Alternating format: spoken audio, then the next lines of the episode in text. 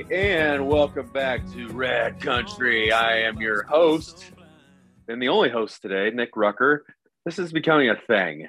Justin, wherever you're at in the world with the sniffles, I'm going to need you to suck it up for next week.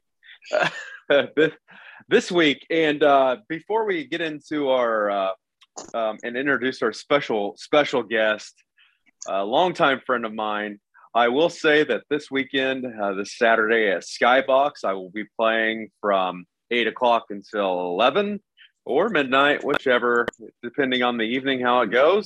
So if you find yourself in Omaha, be sure to stop by and uh, put in a request. I might know it, and if I don't, I'm sorry. But with with without further ado, my we've been friends for a long time. Let's just say that, Mr. Stuart Ray. How are you, buddy? I'm doing great. How are you, Mr. Nick Rucker? I'm doing all right, man. Just uh kind of enjoying the bipolar weather we've been having. that makes one of us. I I'm preferring this uh 80 degree weather I'm hearing about for Tuesday, so yes, definitely. I'm ready for, for, sure. it to warm up. Yeah.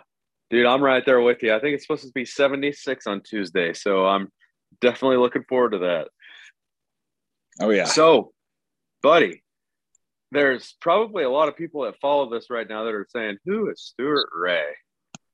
and and I will tell a short story and then I'll let Stuart take it from there. So, many, many, many moons ago, I think it was probably 2014, somewhere in there. Anyway, yep. I 2013, 2014, I stumbled into a bar called RC McGraw's in Manhattan, Kansas. And the only reason I knew about RC McGraw's was because I had gone to a Buckcherry concert there that I won free tickets on K Rock. and I was walking out and I was like, oh, open mic. Okay, I'll check that out.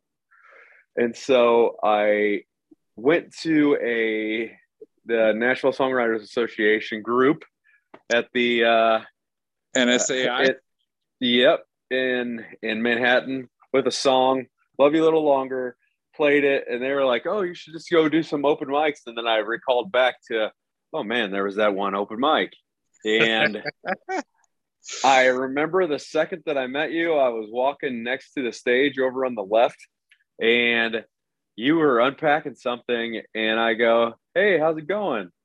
And you were like, hey, just your cheery old self. And you're, then we introduced each other and I played maybe two or three songs that night. And then ever since, man, we've just been best buddies.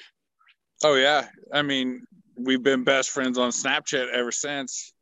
Yep. Got the streak. Who got the streak? oh, yeah. I remember those days. That was right after I moved back from Nashville. Yep.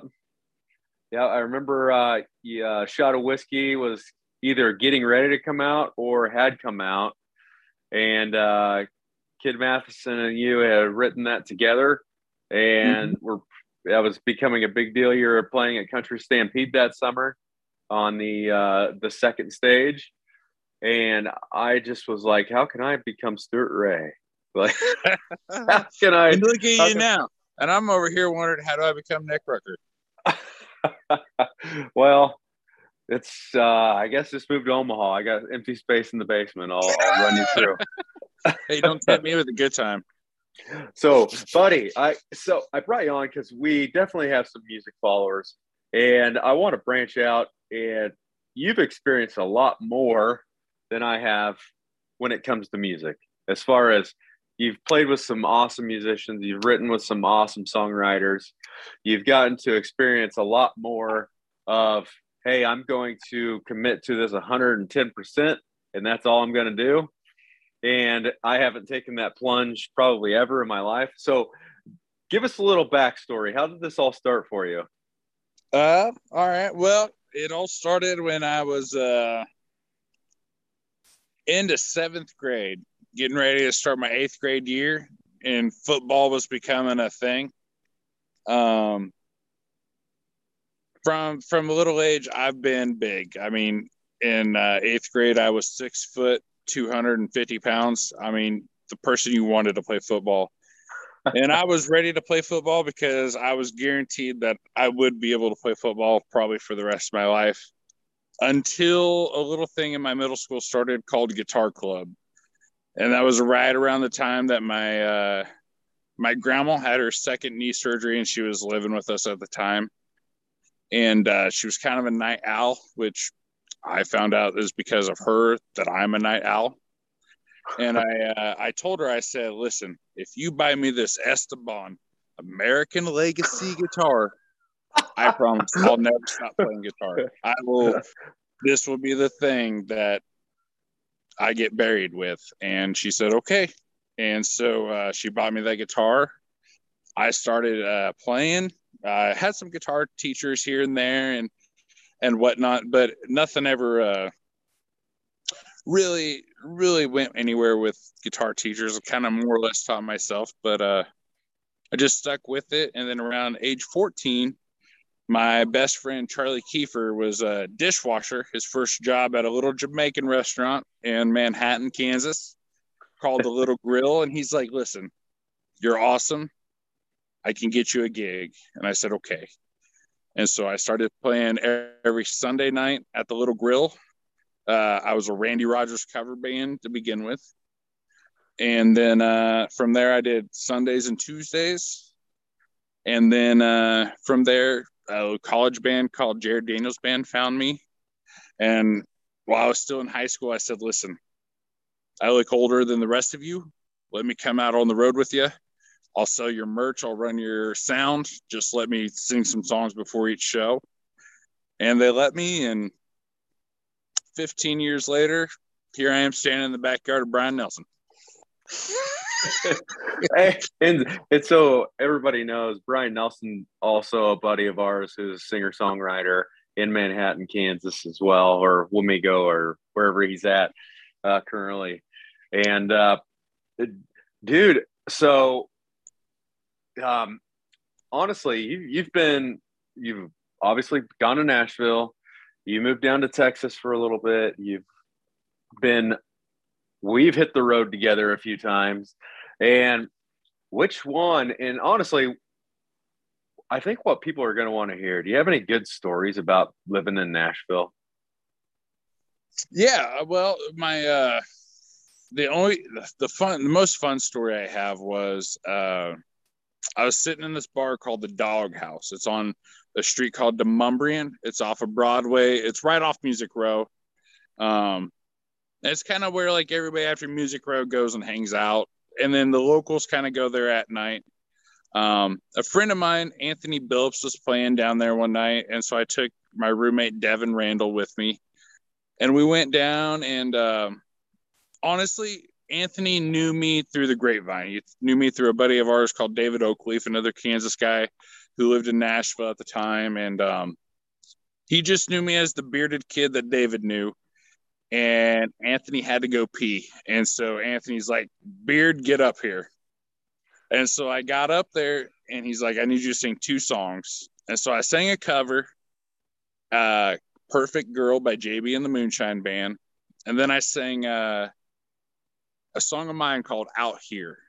And then when I got oh. done with that, I walked off stage and I had a guy come up to me and goes, Who the hell knows JB and the Moonshine Band from Tyler, Texas? And I go, Well, I do, sir. I go, I'm from Manhattan, Kansas, and I go, Red Dirt music and Texas country is what I know and love. And that's why I'm in Nashville, Tennessee. And he goes, And that second song you sang was all original, wasn't it? I go, Yes, sir. He goes, Everybody's real and true in that song. I go, Absolutely. He said, Don't you ever let anybody tell you to change. He goes, They're going to tell you to write something different, write a different story. He goes, But you do you. And I honestly took that to heart. Like every time I walked into a songwriting room with songwriters, I go, listen, you're here to write for Justin Moore. I'm here to write for Stuart Ray and hope that Justin Moore hears that song and says, Justin Moore needs that. Yeah. And uh, and then the next thing that happened that night was I'm sitting at the bar and I'm drinking a, a Yuengling beer, the oldest beer in America. And this guy taps me on the shoulder and he goes, are you from Pennsylvania? I go, No, sir. I'm from Manhattan, Kansas. He goes, damn, Kansas girls, they're just they're different. And just the way you said it, I was like, now you're you're with a band. So I was like, so who you with? And uh he's like, he goes, I, I, I tell you, but you ain't never gonna believe me. I said, well, just let's give it a shot. And he said, I work for a man called Hank Williams. And I said, no, you don't. And he and he pulled out a 24 karat gold necklace, junior symbol, and it said, Jason, thank you for all your years of working for me. And I was like, all right, you're the real deal. And he yeah. goes, What are you doing here? And I told him my little backstory, and he goes, I want to write with you. And uh, and then about six months later, we finally got to sit down and write. And uh, we wrote a little tune called Just Hold On. That's probably one of my favorite songs and one of the best songs on my last record. And uh, that all happened from one night going to the bar just to watch a guy play buddy play music and you get asked to play a couple songs and then next thing you know you get mistaken for somewhere you're not so the also nashville in in general it's I, I feel like just hearing some of the stories and probably like my few times i've been there it's it's pretty fairly easy to run into those people. Like, you know, everybody's there for the same reason, obviously. Uh, or most people are, not everybody, but so over over your time and really just the time that we've been together and stuff, you played some with some pretty sweet bands. Like there's that one night, and I know you'll remember this because it was it's burned into my memory forever, but we were about to open for a band called Blackhawk, and and uh, for those those of you that are listening, maybe you don't know who Blackhawk is, but they had, they're a huge country '90s country band. One of the best um, of the '90s. Had the hit song "Goodbye Says It All." Um, that was, that was yeah, a whole bunch. And these guys are like eight foot tall. I didn't realize that that's how tall they were. yeah, but, John Henry's a big O John Henry. Yeah. And John Henry Jr. just as big. And, and we're standing. So uh, RC McGraw's, as we both know, picture a back room that's like a it's got a table and it's got a door and it's got about maybe four feet by eight feet of space. And we're both standing there because that's our dressing room for the night. And waiting with our guitars to go out and start. And either that or we came back out. I can't remember. But then all of a sudden, this uh, in full co like oh, let's not say costume, full dress, Native American rain dance outfit comes this comes this Native American guy, and we're like, what is about to happen? That's what that, I was like, what what is happening? And so he's just kind of like he gave us that look like, hey man, I've been doing this for years, so don't ask me why I do this. But anyway, I think I go, hey, what, what, what are you doing? And he's like, oh, you know, Blackhawk hires me. They pay me, it was like six grand or something crazy like that to come down here and open every show that they play. And they fly me in and I do this for 15 minutes and then fly home. And I'm like, God damn. I want. You got the wrong business. Right. We should have been rain dancing. uh, do you remember that? Yeah. The, I think uh, that's the last time they did that. I don't think it was as beneficial monetarily as they thought it was going to be. No, it was cool. I mean, but he it was really cool. But but for people in Kansas, I think they were like, "What the fuck's going on?" Yeah, hell. I so mean, you re- for the next two weeks. That was good, but you recently uh, played a pretty awesome show um, with uh, the Gary Allan, Our so, man. Yeah, our man. Every time Stuart and I play a show together, we we cover um, uh, what is it? Oh shit. Right where I uh, need to be. Right where I need to be. That one. How was yeah, that, man? I was told I wasn't allowed I, to play. I tried it at sound check, but they were like, "Hey, you know that somebody else is playing that tonight." I was like, "Oh, wrong show, wrong show." so uh, I never did get any feedback from you. How was that whole experience? Like the, you're playing big, big show. That uh, after 14 years, that two day is my biggest show. That was a little over 3,500, about 4,000 people inside of arena.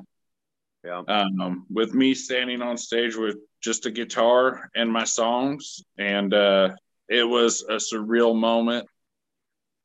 It it nailed the last few nails in the coffin of whether or not I'm doing what I'm supposed to be doing, doing what I was put here to do, and whatnot. Uh, yeah, it was it was a very surreal, beautiful moment that I'm really glad I got to share in the spot I did because in Dodge City, it was kind of more or less the place that I, I'd played a lot as a young kid with Jared Daniels band, with a lot of them being from the area, to now I'm no longer the kid. I'm the yeah. man on stage with the guitar and and the compliments I got that night were unbelievable. It, it was just a very beautiful and awesome moment that I'll never forget. Did you get a chance to meet Gary at all? I didn't. That's the one thing that that did, did kind of suck. But uh, when I was living in Texas, I I got to become really good friends with uh, a guy that I, I, do consider a really good friend, Mr. Jay Warren. He was a drummer for um, well, probably a rock band that you grew up on back in the day. I don't I can't remember what their trio was, but they were they were in your genre, but he also played for uh, the likes of Bart Crow, Gary P. Nunn. Um, he did some records for Kid Rock. So a very well seasoned drummer. And there was one night I remember sitting down and I said something along the likes of, I just wish I could have talked to him. And uh, it wasn't about Gary, it was about another artist that I, I'd really admired. But he goes, Why do they owe you something? He goes, he goes, You're not there yet. He goes, and he goes, and even if you're there, he goes, what do they owe you? He goes, they got stuff going on. You got stuff going on. You know, yeah. and so that was kind of the moment where I was like, if I get the chance to meet the people, I'm going to soak it up. I'm going to love it. And then if I don't, I'm going to take the opportunity to meet all the people I can around them. So I did get to hang out with his manager a little bit and kind of shoot the shit. Um, and uh, and a couple of his crew guys came up to me afterwards and were like, I don't know if any of us could have done what you did tonight, just you and a guitar, you know. Yeah. So that yeah. was really cool. And knowing that most likely that got back to Gary was was good enough for me, you know. Um yeah. I've had a lot of good interactions with some of the people I've got to play with that I love. And then there's some that I've wished that I would have just left in my head. And then there's ones like uh, Confederate Railroad, Danny Flowers where he where he told people that were wanting to take a picture with him, wanting to do stuff where he's like, "No, me and this guy are going to go outside and we got to talk." And he just pulled me outside and he goes, "So what's the plan? What are you doing? Where are we going with this?" And I was like, "Oh, I'm living in Texas and I do this and this." And he goes, "If you ever need me, call me." He goes, "Because you're doing it and you're doing everything the right way." And he goes, "And don't ever stop." So so I've kind of learned that when they got the time and they know what they're doing, they'll come find you. And if they don't got the time, then I don't want to bother, you know. Yeah. I don't want to be I don't want to be the guy that be like, ah, remember that guy in Dodge City that was kind of a dork and bothered us? yeah. Versus being the guy that's like, you know, the one the guitar player talks about being like, remember that outlaw that was really bearded and hairy that just got up there and he started off the night with a Keith Whitley tune and had the entire arena going, Brother Jukebox. you know, and that's how I started off the yeah. night because I was like, this is a song that I know everybody's going to know, love, and appreciate in this town. And they did. Oh, yeah.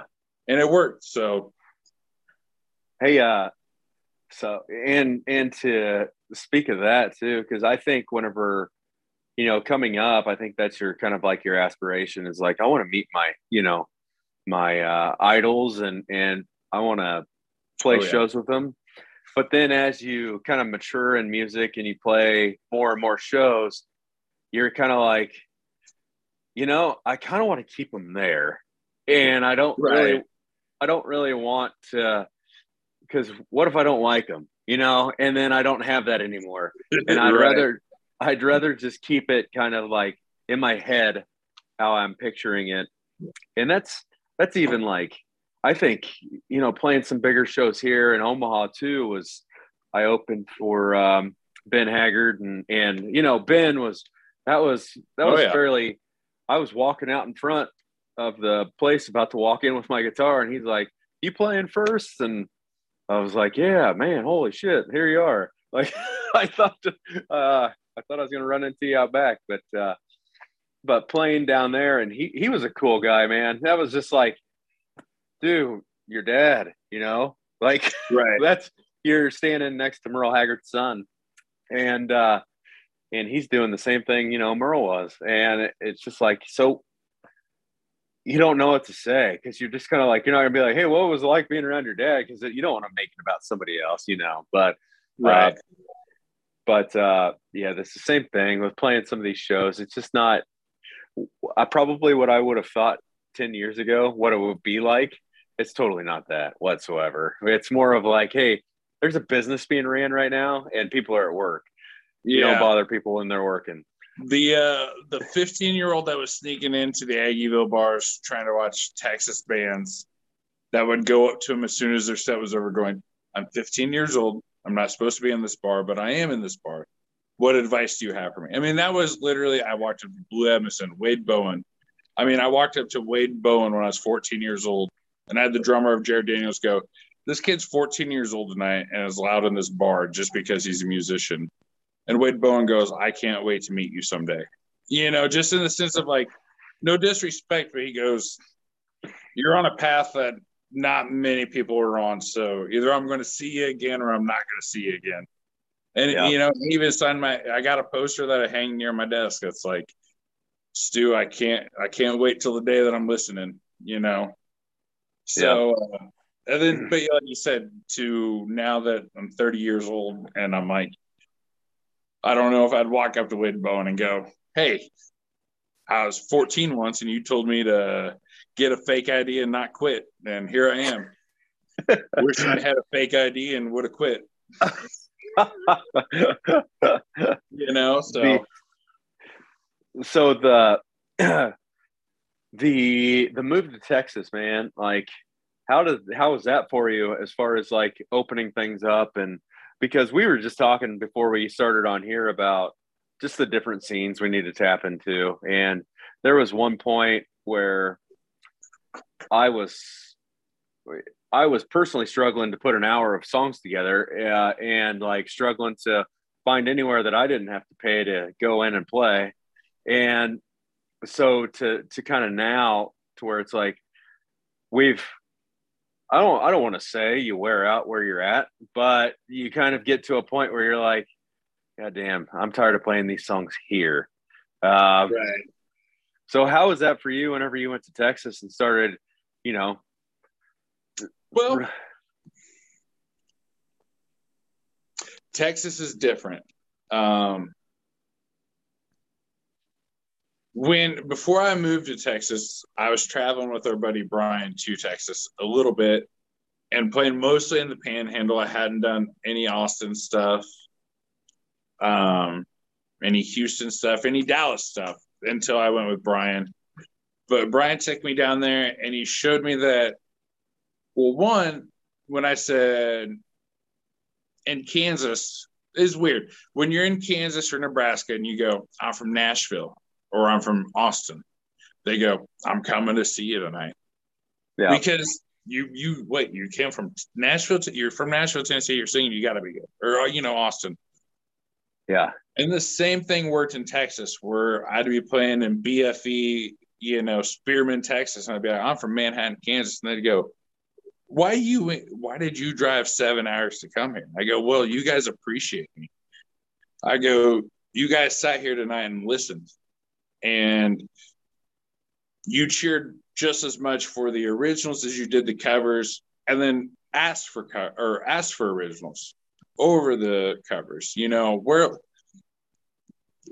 the Manhattan, Kansas bar scene that we kind of did is a college scene, and so you get to play what you want to play, but at the same time, you still got to cater to. We all we got to play the ones that they're going to dance to, the ones they're going to party to. Yeah. Versus in Texas, they're like, if you're going to tell a story, just tell me the story and make sure it's real. And so that's what I really, really loved, appreciated about Texas and every part of Texas I went to, whether it was playing in Lubbock, playing in Houston, playing down in Galveston. Everybody just really gave a damn about what you were doing, the soul you were putting into it, and the amount of effort you were putting into it. And uh and the big thing was is I, I lived a year, almost a year and a half in Nashville, and then moved back to Kansas for about two years, and then moved down to Texas.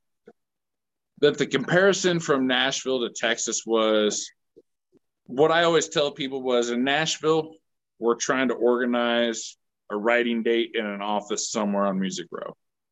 Where in Texas, I'm trying to organize a barbecue with beer, some guitars, and a bonfire. And maybe we'll get a song, but most likely we're going to just be surrounded by a lot of good people, a lot of good stories, and we're going to have fun.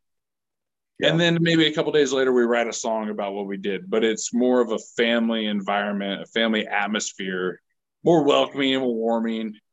And what I loved about Texas a lot was too was like they'd be like, "Well, I've opened up for here, here, here," and they'd be like, "So, what's your song?" You know, yeah. and that was the thing to me is because even though I'm a singer songwriter, I'm I love being a songwriter, and I love being a songwriter at heart. And uh, that's what Texas was all about was just the songwriter. So that let's let's go let's talk about that for a second and we we've never sit sat down and written a song together, but uh, we all have our different processes how we do it. And i i've recently started treating it like a muscle. You know the more you work it out the better it's going to get the stronger it's going to get. And so that's the same thing.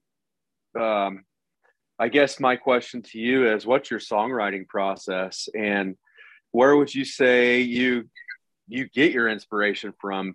Because it to me, I guess uh, it comes from everywhere. I could hear a sound and I'm like, oh shit, that reminds me of this, and then all of a sudden it becomes a song. So, mm-hmm. what about you? It's it, I would say it's probably along the same lines of that process. Um, it could be anything from you say something quick and witty and smart, and I'm like, all right, I'll turn that around to just a feeling I'm having that day. Uh, I've traveled a lot in the past by myself, a lot of miles, and so there's a lot of time to just sit down and bust out lyrics in your head. Um, and, and one of the things I I'm tr- I would love to get back to, but when I was like ten, was mowing my grandma's lawn with he- with a big old ear blocking sound headphones on but then I would just sing to myself, just whatever, and creating stuff. And just the creativity of that was. And I think that's where, it, like, I'll sometimes I'll sit down and I'll have a couple chords together. And I'm like, that sounds really pretty. And then I close my eyes and I go, all right, so what's the music video to this melody? Yeah. And then I paint the picture in my mind, the movie, and then I just start writing the the dialogue to the movie. Um, that's how sometimes it goes. Other times it's I've got a verse and it's taken me four years to bring it around to something else. So I try to I use a lot of different methods. There's not just one that I've stuck to yet. I I really do need to get into the method of every day let's sit down for 15 minutes at least and jot some notes, do something, but a so, lot of time I just wait till something hits me, and that's why maybe I put write two new songs a year right now versus when I was young and writing seven or eight. And that's I feel like that's the struggle too, right? Is uh, I think I put out my EP in 2018, and I put a lot of pressure on myself because I'm like, what's wrong with me? Why am I not able to crank out, you know, five or six more songs in a year, and those all came so easy. And trying to recall back and think, well, what the hell? Like, what was going on? And it's usually like there's some life changing situation that's going on. And the only way that you can really, you know, uh, at least for me to walk through it is to kind of embrace it and embrace the music that kind of comes with it. And that's that to me is is usually the easiest way. And it's awesome that you say that picturing the the music video because it all starts as like I remember being a kid, man, and like sitting there and I turn on a CD, George Strait or and and pure country, for instance, right? Put my headphones in and lay there. Oh, yeah. And I'd listen, I would listen to that front and back, front and back, front and back. And I'm picturing myself in these situations, right?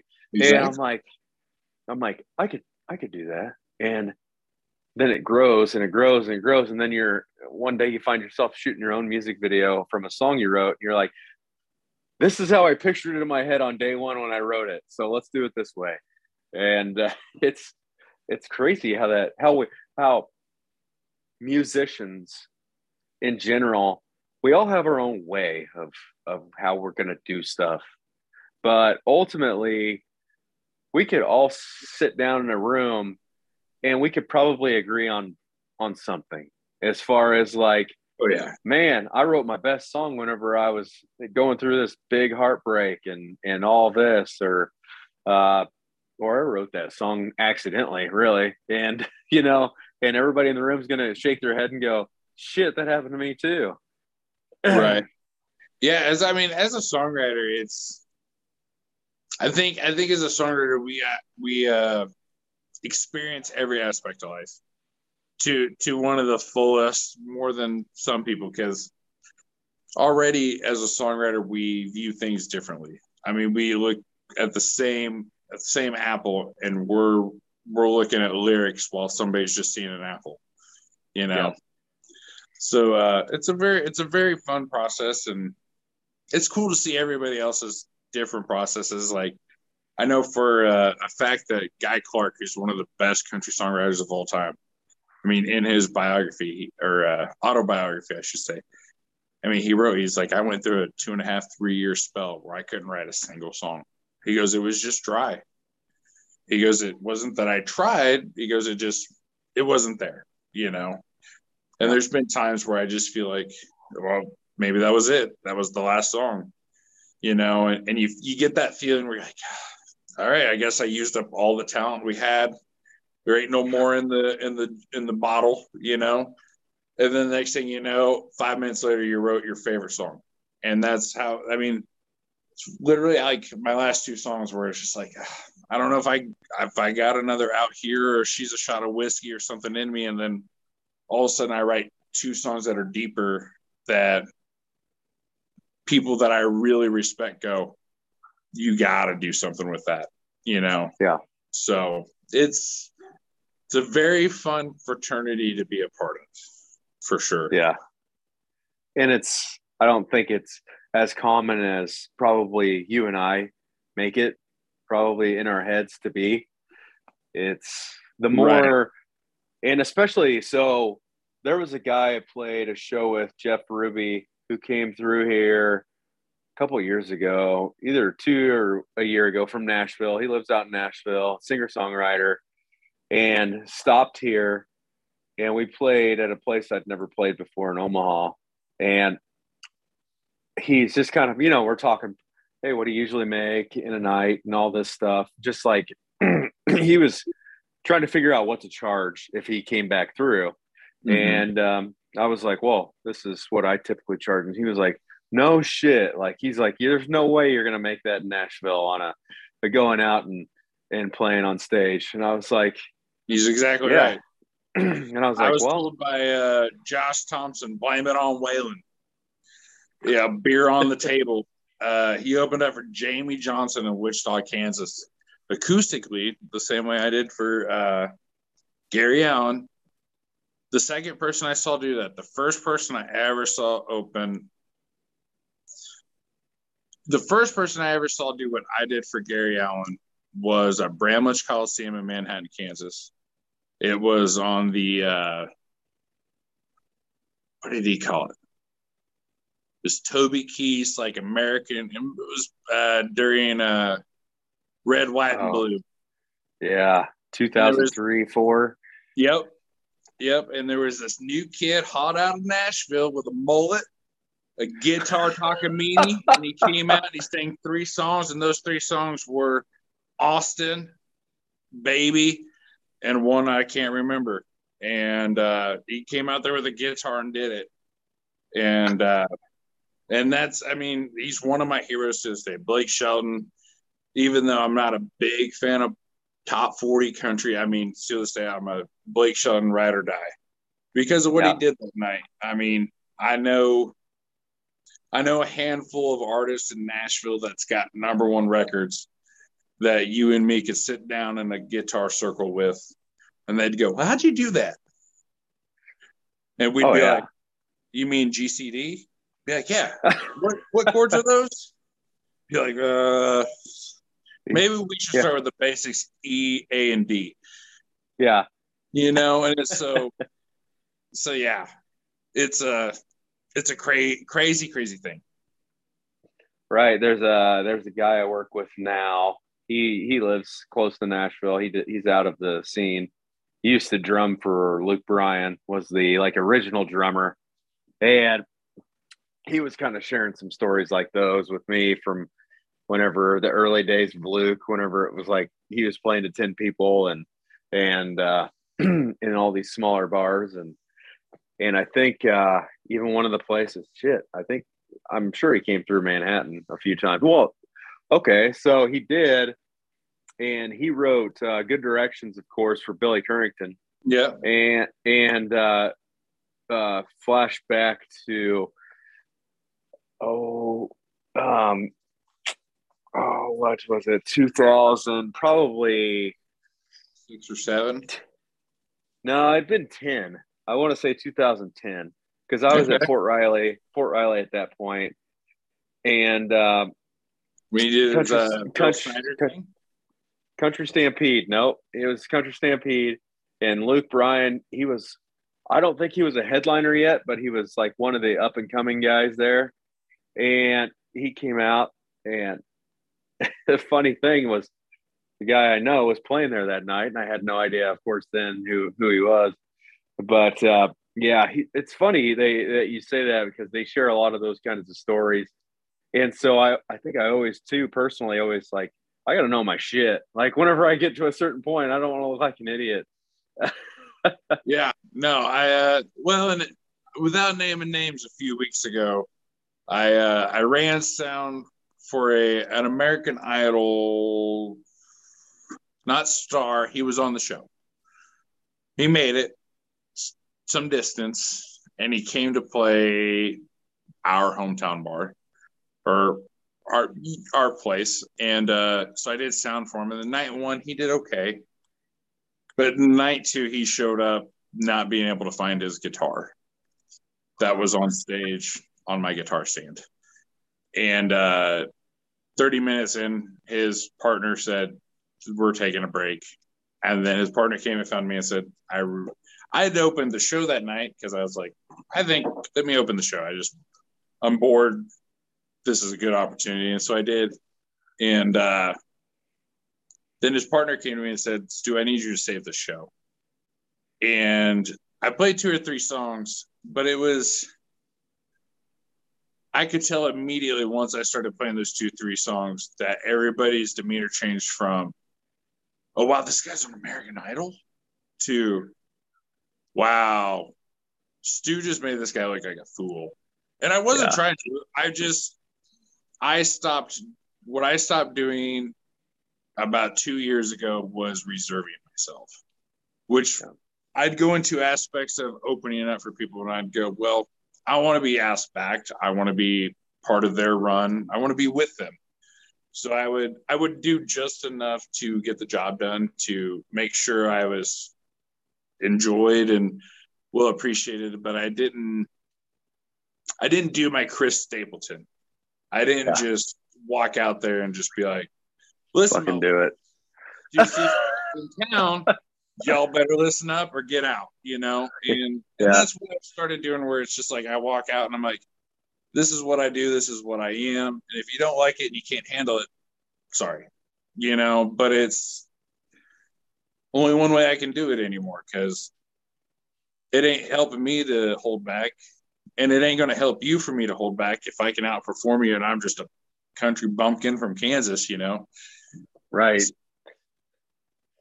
that's uh that's definitely more times than not kind of how it it seems like because we're I uh, I think I just sum it up to we're catching them on a you know a certain night of the week and it's just this is their life and and I'm like I've been waiting on this for two months maybe you know and they're not really looking at it the same but here they are living their life in the middle of kind of like turnpike troubadours right lead singer there we go we go through our life on stage whenever we've got stuff going on. I can't shut it off.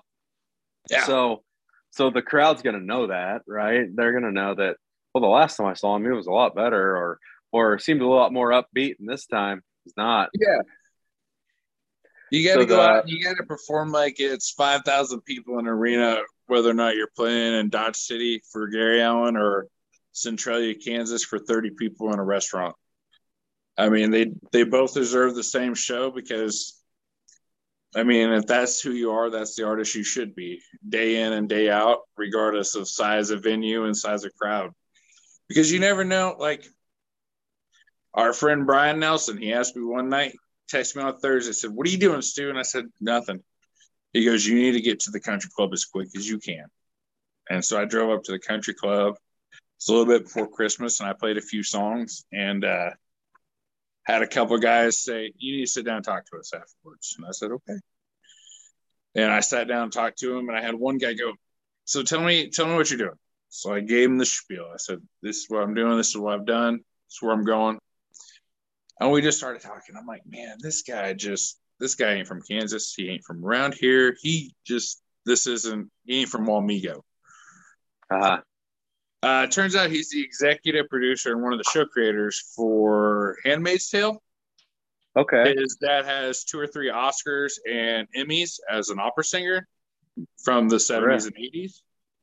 Huh. And he's just a guy that lives half a mile from my parents in this mansion in the middle of the prairie where he's just like, I've came across Kansas one day. I love the area. And so me and my brothers and sisters bought this house as we use as an Airbnb or our getaway spot. And he goes, and I'm buying up Paxico, Kansas, trying to turn it into a tourist destination.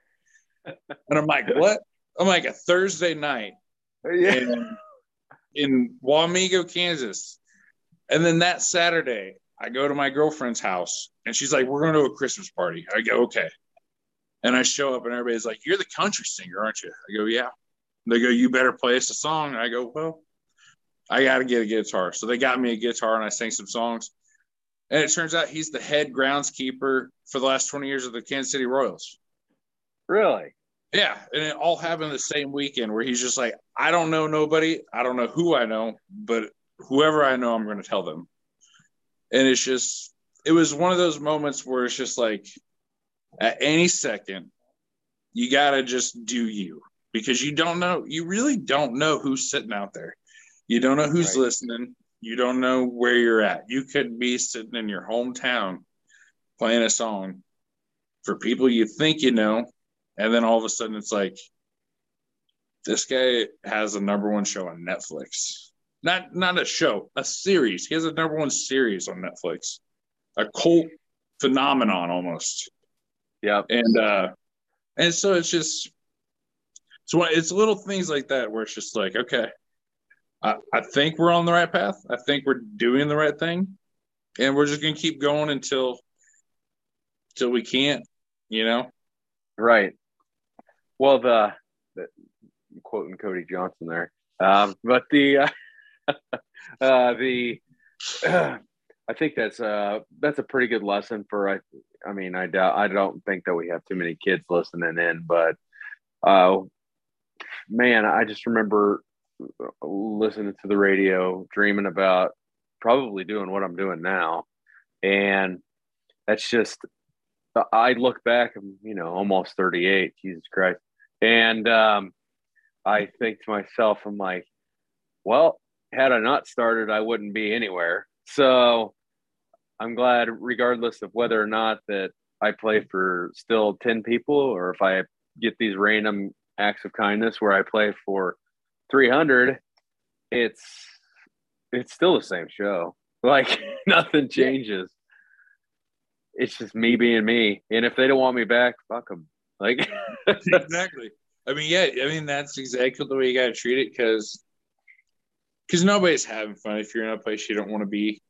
I mean, no matter what kind of entertainer you are, and and uh, kind of touch back on age thing, like regardless of what you want to do, my my motto of life's always been life's too short not to do what you love and love doing it. And regardless if you know that's playing music every day, you know, getting up and being a, a kick-ass manager at your job every day, you know, to where, yeah, like my day job, I don't like what I really do, but what I do like is the smiles I put on my coworkers' faces because of my attitude I come with and then the people that come to my store that I I try to be that that almost asshole that's like, man, I really wish that just one day I'd come in here at five thirty in the morning and this guy wouldn't be like, Hey, good morning, how you doing? You know, but but I know that the times that I've been, you know, a little bit out of it, coming out of a show, walking into that gas station at five thirty in the morning, that that, hey, good morning, how are you doing? Turns it from I ain't dealing with today to, you know what? Today's actually pretty good. And it's going to be pretty good. And, and thank you, you know, and, and yeah. so it's like, you know, if you if if it ain't working and you ain't smiling, time to change the game plan. You know, as right. long as it's the fourth quarter in the last minute, you can always change the game plan. Right. And uh, to speak on that, uh, the um, gas station attendants. I remember every bad interaction I had, which was somebody that probably didn't want to be there working, doing whatever they're doing. Yeah. And I, I always think whenever I'm like, cause you never know what you're walking into regardless, but it's, I like that attitude, man. That's, that's something I wish I had more of. I wish I had a little bit more Stuart Ray in me. well, I wish I had a little bit more Nick Rucker in me. No pun intended. Pun intended. Ah. PG thirteen. Sorry, kids. Yep. so the uh, ultimately, man, the just all the stuff that you've, you've done, gone through, and starting at such a young age. I mean, you're over 15 years now into it, way over. And what are some stuff that is there anything you wish you'd done different? I wish I'd focused a little bit more on the the business aspect of it a little sooner. Um, I can't really say that I have any regrets of how I've done it or what I've done because it's led me to getting to open up for Gary Allan, getting to open up for some of my heroes, getting to open up, or actually not even open up, headline a venue that was on my bucket list, Cheatham Street Warehouse, who where uh, Randy Rogers got his start, who's a major influence in my life. George Strait got his start there. Todd Snider. So, so to look back and say, I, well, there's things I do differently. I'd maybe ask for more help and sought out more help in in ways that could have been more professional and like maybe got me a couple steps further than I am now. But uh no. I mean I, I really I mean everything I've done if if tomorrow I woke up with laryngitis permanently, I'd be like, all right, we did it. You know, who else can say that they can stand on the front of a stage in front of 4,000 people for 30 minutes and yep. and then piss off Gary Allan's manager because you went two minute, two songs over you know, you, yeah. you know, stuff like that where it's like I did my job, you know, I did what I was supposed to do, and I want to do it till I can't no more. Um, but I don't know. Yeah, I don't know if there's really a lot that I would do differently other than maybe just sooner try to turn it into a business, try to seek professional help to guide it into a business more because because yeah it, it is at a certain point it does take that turn from you're a bar band to you're a semi-professional musician to the last five years i was what i would consider a full-time professional musician. I mean i relied on two to three shows a month to make sure that i didn't go hungry and there was a roof over my head. Mm-hmm. so yeah. I don't know. Yeah there's not a lot that i would probably change. Well i think if you did the story would change. So yeah. I'm, I'm glad i'm glad it is how it is because we may not have met and exactly. had this relationship that we have now the if I'd never moved back from Nashville, there would have never been an RC McGraw's open mic night. Right. And you I know, if may... I would have never fell in love with a Kansas girl who broke my heart, you and me would have never became best buds. Yeah. you know, it's it's those things where it's like, man, that really that's what it took to 10 years later you're looking at and you're like, yeah, well, that's what it took. You know? For real. yeah. You've got a beautiful baby, you know. I've got a beautiful step baby. Like it's the journey's crazy. It's wild it sucks sometimes a lot. Other times yeah. it's awesome. You know, one of my yeah. favorite road trips of all time is still when we drove to Billings, Montana for, uh, yeah. for Veterans Day show, you know, and then yeah. what do we do? We turn right around and drive 18 hours straight back to Manhattan. Dude, I was thinking about that the other day because we went up Beartooth Pass. Well, we shot a couple videos there and then we stopped. You remember stopping in that little podunk town? Like, uh, yep, uh, Red Lodge, Red Lodge, that, Montana, I think. Yeah, in that little bar that we went into and ate, and I had my first bison burger. Yeah, because I told you, you when you go to the Rocky Mountains, you seek out bison burgers.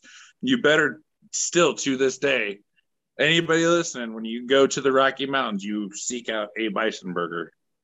Oh my gosh, it was the best burger i yeah. I've probably still to this day had. Because bison's amazing. Oh yeah, and uh, we uh, that was a fun trip, by the way. But uh, we drove basically all the way to Denver, made a stop, stayed at your buddy's house, slept in a chair, and. Yep and then um, the next day went to Red Rocks. Yeah, went to Red Rocks and played a couple songs there. Yeah, so we can officially officially say we played at Red Rocks, and then drove to uh, Wyoming. Saw the um, where did we go? Where was it? Um, we passed the Chris Ledoux or Chris Ledoux. Yep. Yeah, and then we drove on to Billings, Montana I played where it was cold and snowy. Oh man, it was horrible. And we they put us up in a motel there, which was really nice of them. And we played probably like 30 minutes. Was on TV for a short, brief minute where I look back now and I'm like, oh man, I totally froze up. I didn't know what to say. But uh, the uh, then we came back and yeah, I think where were we both we were both in Kansas then, weren't we? No, actually you had just moved to Omaha.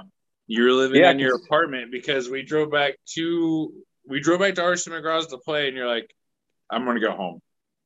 Yeah. And you got in your car and you drove back. I was like, first off, one, you're crazy, and two, you're missing out on this money. And you're like, I gotta go home. You yeah. Were, you were dead tired. It was a that was back before you were seasoned into do ray road trips where it's like, oh, it's only 18 hours and then we play a three hour show and then we go to bed. You're like, no, no, yeah. no, no, no, no. Like maybe do a six hours, 12 hour road trip and then a three hour show, not 24 hours and then bed. Right.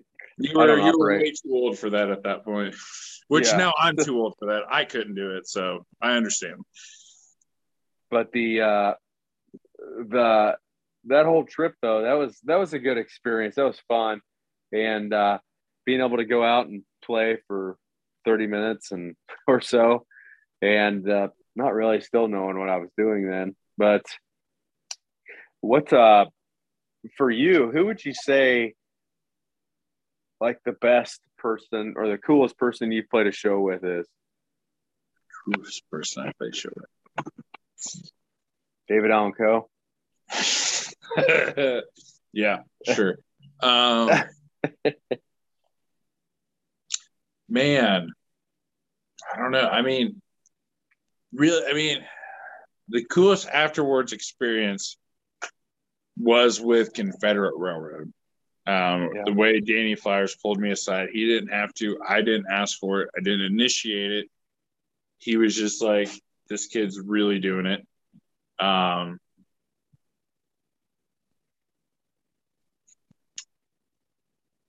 and I would say the next most special time to me would honestly probably have to be when I opened up for Tracy Lawrence at the Wareham. Um, that was my I first that. Like big name opening. I assembled a three piece like acoustic band with upright bass and a fiddle. Um, and it was just like my that was uh, Dan Minahan played for you, didn't he? Yep, Dan Minahan and his sister uh, both played for me. They're yep. a part of their. Uh, it's homegrown grass is their bluegrass name. Mm-hmm. Um, but yeah, Yep, they played for me. I opened up for Tracy, and then uh, I didn't I didn't get to meet Tracy that night or anything, but it was just the aspect of what had happened. You know, that room, as many bands as I'd seen in that room growing up, um, being on stage, like hiding backstage with the Eli Young band and guitar, their uh, guitar world, and just watching the shows from there to being the kid that's on the stage. I mean, it was just a that was probably yeah. Those two experiences are probably in my top two, and then number three is now Gary Allan, just because of the venue, the night, the way it went, the what I will once and only say flawless performance I gave. Like I, I really went out and did my best Nick Rucker, laid it all out and left nothing on the table. Would you say, um, well, actually, Gary Allan has a pretty crazy backstory too. Like, oh, yeah. um, and I think you were the first person to share his backstory with me uh, about him losing his wife and and and uh, all this crazy stuff that kind of ensued and how we got every storm runs out of rain and on and um, the whole nine yards from him. So I think it was a big one. Just just his story alone, I'd go to a show for that. Like just to hear him tell that story, because I'm sure it's it's a lot better than whenever you read it. The funny thing, he he doesn't tell that story, but like Jamey Johnson, you see it in the eyes. Yeah. I mean, there's just no denying it. Yeah sadness and heartbreak and everything in between. Well, and uh and the like growth and rebuilt and and stuff like that. Um he's married now. He's got a new, you know, he he slowly moved on, but yeah, it's just you see you see the real pain in a real person and you see where songs can come from versus yep. people that just sing other people's stories, which there's nothing wrong with. I love singing other people's stories because, I mean, the way I approach it is when I sing other people's songs is it's songs and stories that I wish that I had been a part of, but uh-huh. you know, other than that, the so man, what's what's the next move? What's what's on the agenda? So uh, the next move is I think we're gonna do uh, maybe like a three to five song EP of originals. Um, some new songs that's ever been recorded. Some I think my best original material, and then I'm I'm slowly contemplating with uh, a six pack album of covers that I grew up on. So thinking some like old school ragweed, some old school Wade Bowen, some stuff and going in kind of the direction of like what Whitey Morgan did, where I'm gonna record some stuff that I really love and maybe a Stu Cephas tone of voice. Yeah. And and just see what happens. Um and you know, when the creative juices start flowing and I can write another full album, we'll do that then. But right now I with everything I've got going on, it just seems like uh, it'd be a fun, relaxing project. Um, I'm still playing as much as possible. Um, I mean, I my rule of thumb is I go everywhere and anywhere country music wants me. That's where I'll be. And so, whether it's Billings, Montana, or Galveston, Texas, or you know, I'll be there. You just gotta yep. make sure I don't go broke getting there, and I can get home. That's my only request. Yeah. So, what's the uh, who are you listening to nowadays as far as musicians? Who's your favorite at the moment? Ooh. Hmm. Ronnie Dunn. Oh, uh, really? I'm loving Ronnie Dunn's originals. Um, and there's actually some we're going to be doing as a full band set. Some stuff that I'd like to take and cover myself. Um, uh-huh. Some of his just solo record stuff I find just really good honky tonkin. And uh, so I relive Ronnie Dunn. Um, who else am I listening to right now? Like Hall and Oates, I listen to every day. You know, I gotta yeah. get my Hall and Oates in. Uh, I'll be honest though, like there was something about moving to Austin and then going strictly when I moved to Austin, it was like, okay, you're full time. So you got to be playing somewhere at least every Saturday. That meant a lot of traveling. And the first year I moved to Austin, I did about 35,000 miles of traveling by myself that first year. The second year was about 40,000 miles. So after a while, I couldn't listen to, I can't listen to music in the car, honestly. Like I can yeah. for about an hour.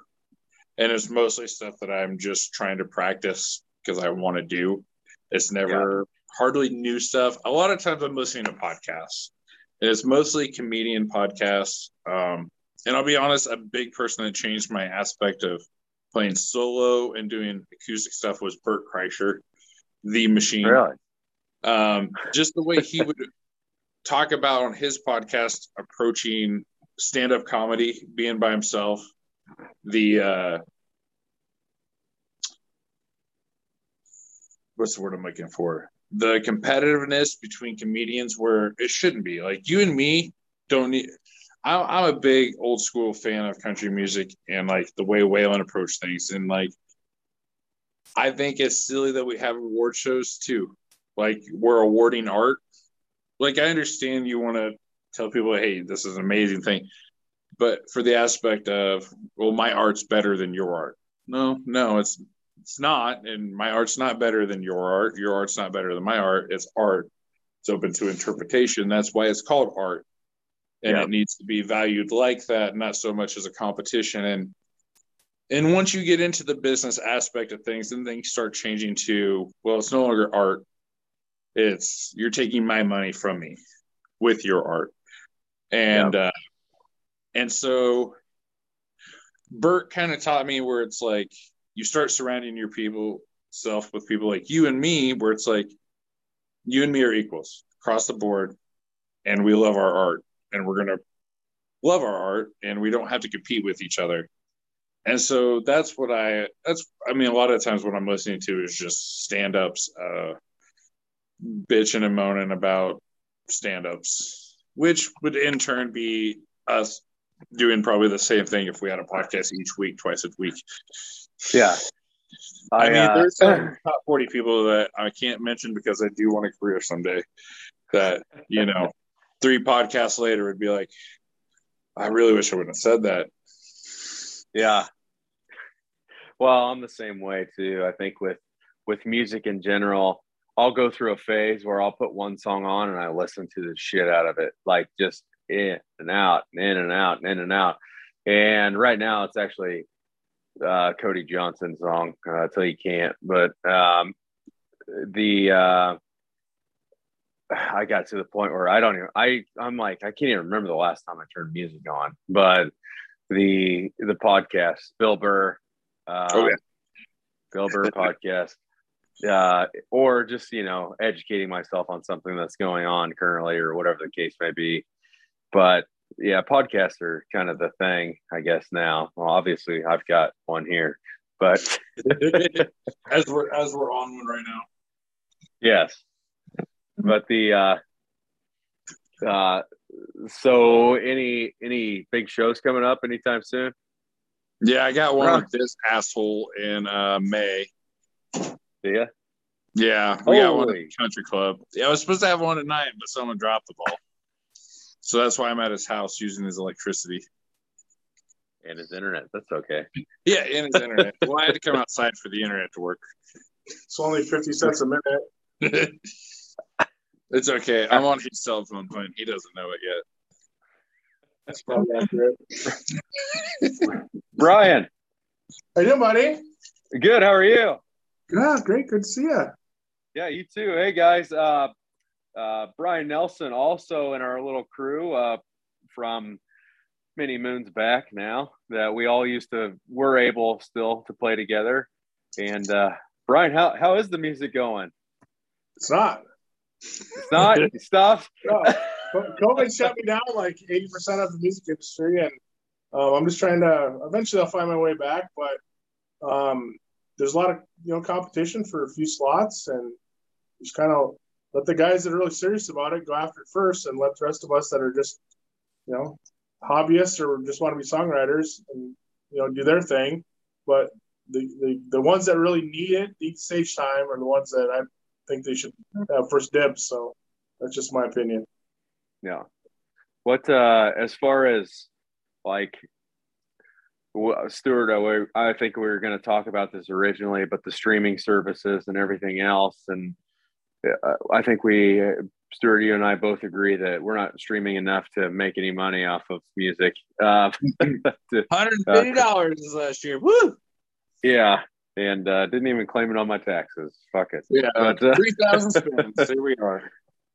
Uh, Brian, what's kind of your outlook on all that, and just, I mean, how I guess since since you started to this point, how everything's changed, and and it's gone from well selling cassette tapes or CDs to and actually making a little bit of money to now. Um, well, I had a, I had a, a buddy of mine from uh, Texas kind of explained it to me, and he said he spent uh, thirty to forty thousand dollars making a record, and he was going to spend hundred thousand dollars on a publisher and everybody, a publicist and everybody else to market the record to hopefully break even. And then that's what that's where it's at right now. To get Yeah. you need someone pushing your spins, or you're dead in the water from the get from the get go. And we're talking about the guy that was like eight track records. You know, Brian's Brian's been around it all. I've seen eight tracks, but yeah. Yeah. I had one on my truck when I was in high school. Brian, Brian's first record was an eight track, folks. You can't a record's on eight track. That's not how that works. So it's called a Anyway, but no, that's that's where it's at. I mean, you need a serious marketing plan. When you when you push out, uh, and, and I don't even know anybody should push out records anymore. You should push out singles because everybody's um, attention span is so short.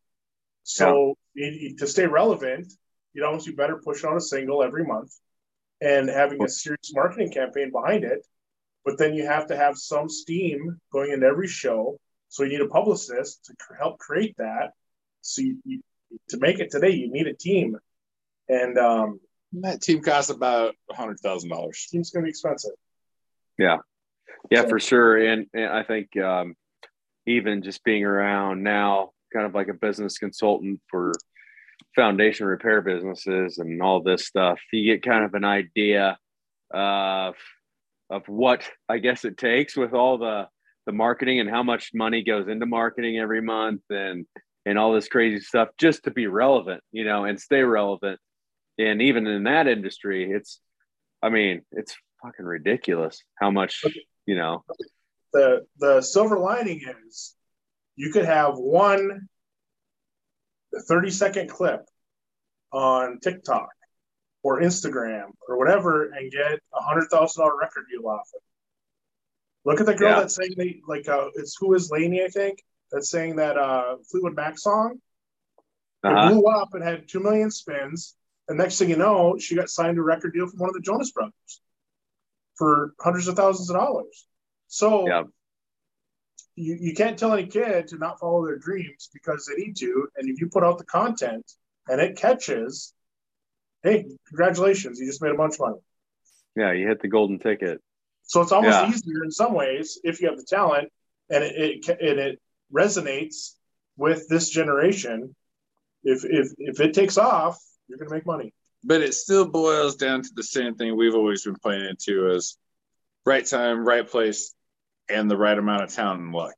Well, I mean, because because you could be that talented person, post that video, and if you didn't post it at twelve oh one when everybody decided they were getting on their TikTok, and you posted at three fifty nine, and it gets buried, well, that was luck of the draw. Versus, but, that, but that's where know. that's where the publicist comes in because a publicist will tell you these what time times. what time to drop your stuff, what days to drop your stuff, and and how long the content needs to be. And they they I had a publicist for two years. They she told me all that stuff every day. You'd be posting this often this week, and and I just couldn't keep up. I had too much going on.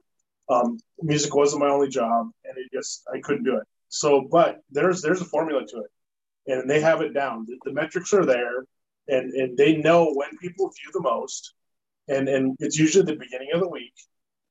Um, end of the week's worthless. So Monday, Tuesday, Wednesday, Sunday night is your best times, and Yeah. it's it's usually like lunchtime.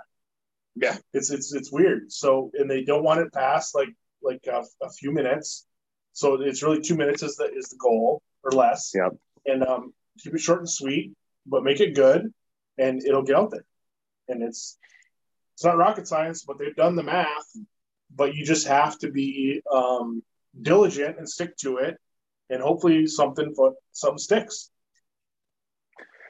Yeah, for sure. And I think that even with that too, it's like the clips and Instagram clips and and Facebook videos and and all that stuff has just gotten.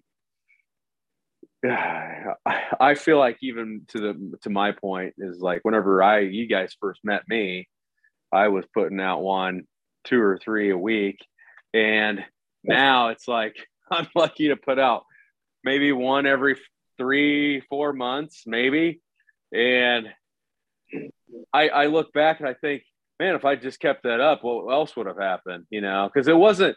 Here's the thing: it wasn't only making it to where I was like, oh, I might get somebody to see something that I did. No, it was more like I was practicing. I was writing all the time, and because I guess with this had a goal, yeah, with with the videos and everything else. So I think it's creating good habits as well, like just in general with kids, oh yeah, because uh, I know our kids like go out here and make a basketball playing video, but he's just out there playing basketball. Like that's what he needs to be doing, right? It's just a whole different love language nowadays with this generation. Yeah. absolutely. No, I have, I have, a, I have a buddy of mine. His, his son's being recruited for uh, Division One and Two uh, schools for baseball, and he has to post content um, to special Twitter channels um, at least once or twice a week to show what his throwing is, what what, what you know, he's a pitcher, what what his miles per hour are, and show what the action is and all that stuff.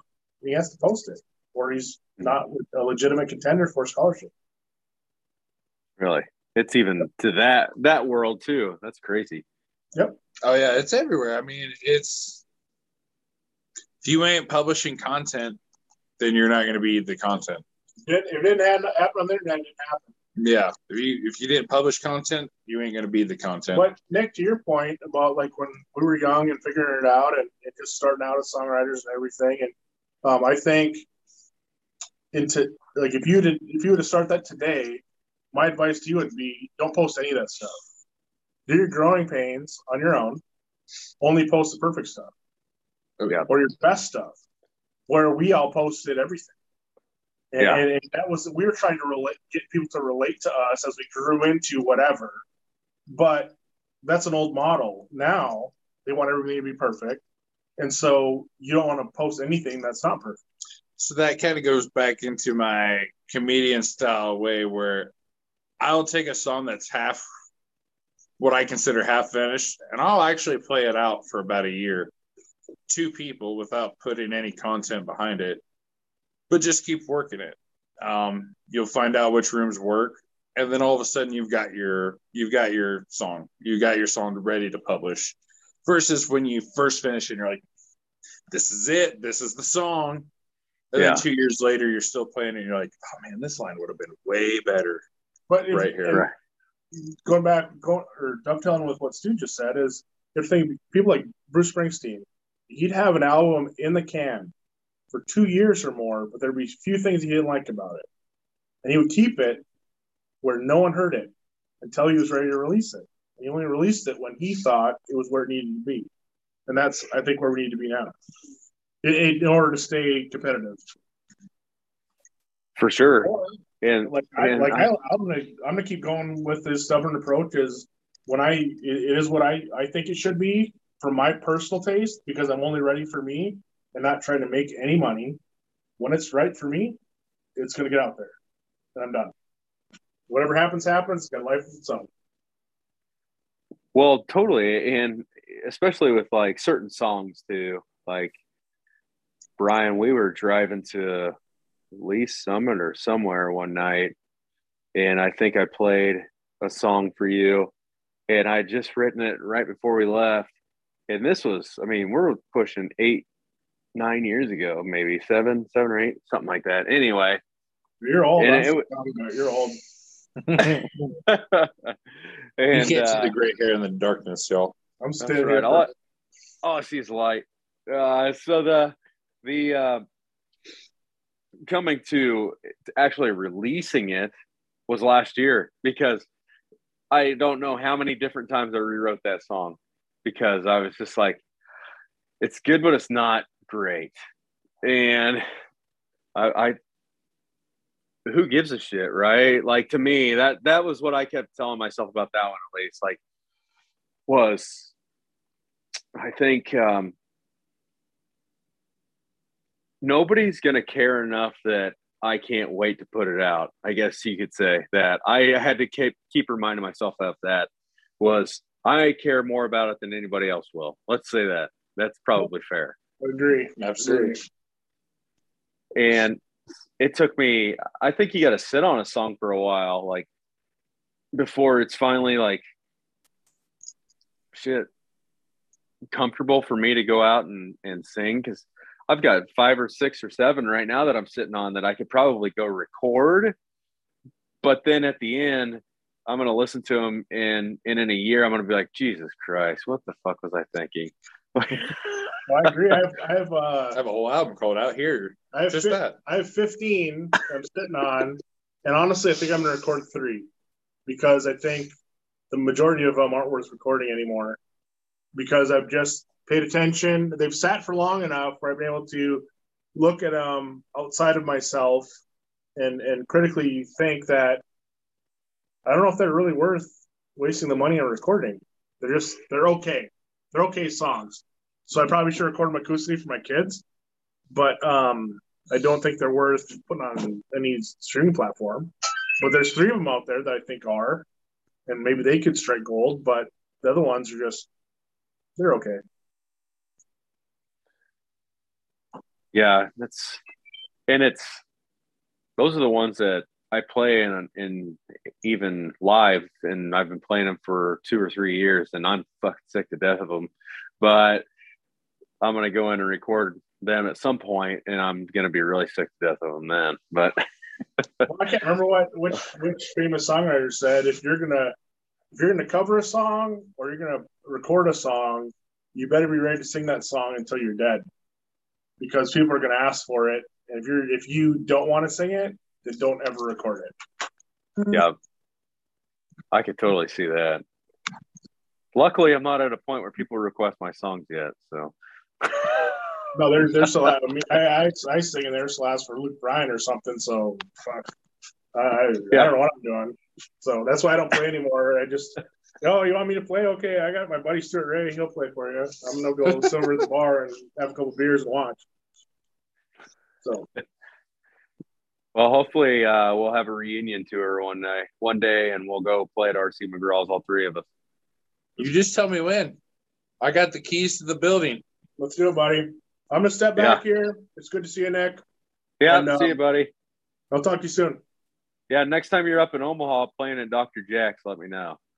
Yeah, that's not that, that was snowstorm. It was a great gig. We made zero dollars. Awesome. I lost eight hundred dollars on uh, my band. It was great. I, I wish I wish I would have known that you were going to play there before you called me because that's not that's a place that's not on my places to call. So yeah, yeah. would have been a good tip back then. I should have called you. Hey, hey, but na- but now if you want to come up to Omaha, let me know because I can get you in some places. So appreciate it. Appreciate yeah. it. I'm visit you.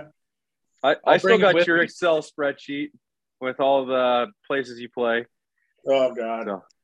I don't have it, so it still lives. I'll send it. I'll send it back to you. I still right, call them like, "Hey, you ain't you ain't called me back yet. When it, I called in 2007. When's this going to happen? Yeah. yeah. Well, the bar closed in 2006, but right, we'll yeah. call you. It burnt down. yeah.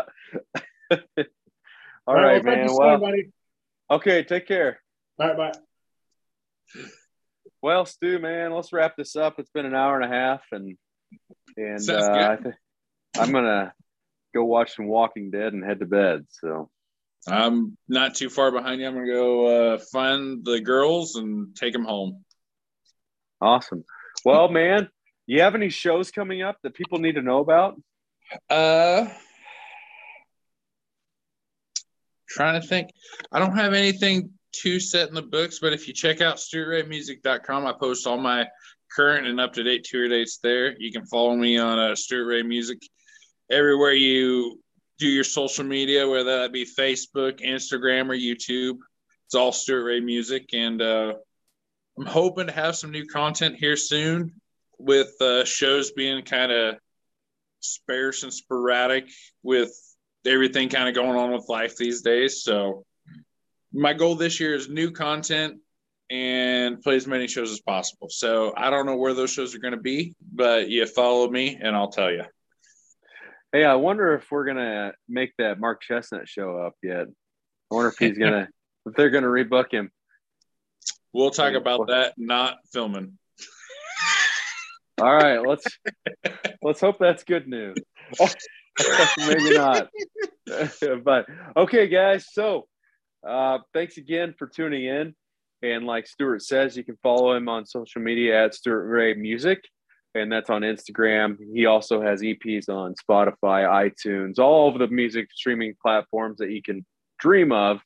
Um, or if you're at a show, it's a lot cooler to buy a CD still. So, yeah. Um, if if you guys run into him, or if you find yourself in Manhattan, Kansas, or anywhere that this man seems happens to be playing, go see him. You won't regret it. and hey, take my personal personal favorite. Uh, oh shit, I can never come up with the song name of the song. Uh, well, you know what I'm saying. Oh, Sturgill. Sturgill Simpson. Yeah. You can have the crown. King you can have the Mountain. crown. King of Shit Mountain. That's the song you need to request because Stuart's really good at it. as long as or, you guys request love a little longer for me when you see Nick. Deal. I'll do it.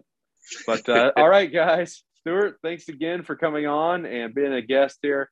I think everybody's going to enjoy this, and be sure to we'll be sure to pass it out around Kansas at least. So. Thank you. I appreciate you having me on, and uh, can't wait to be on again. Yep, we'll play a show together soon, man. Take care. Hey, you too, brother.